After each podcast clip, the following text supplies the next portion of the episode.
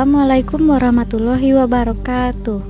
Halo teman-teman, ketemu lagi dengan saya Amalia Prisma Saputri dari Teknologi Pendidikan Universitas Pendidikan Indonesia. Kali ini kita akan membahas tentang teknologi.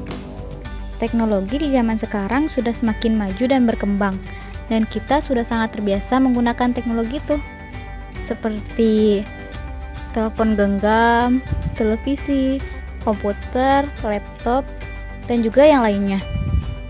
Nah, karena itu kita harus memanfaatkan teknologi itu sebaik mungkin ya. Seperti kita memanfaatkannya untuk pendidikan. Saat ini sudah banyak inovasi teknologi yang dimanfaatkan untuk pendidikan.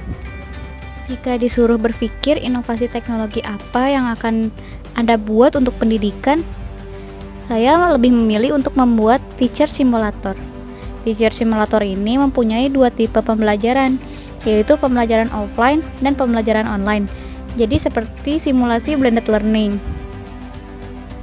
Dalam simulasi pembelajaran offline-nya menggunakan sistem virtual reality atau VR.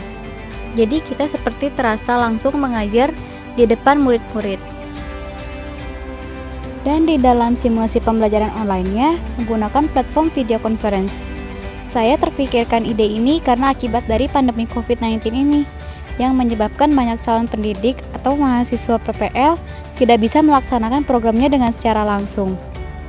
Nah, mungkin jika ide ini dapat terrealisasikan, dapat berguna jika ada musibah yang melanda seperti ini dan dapat digunakan untuk simulasi para calon guru sebelum langsung terjun di lapangan. Mungkin hanya segitu ide yang saya punya.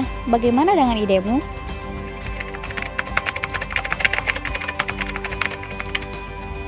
Kita lanjut lagi nanti ya. Sampai jumpa. Wassalamualaikum warahmatullahi wabarakatuh.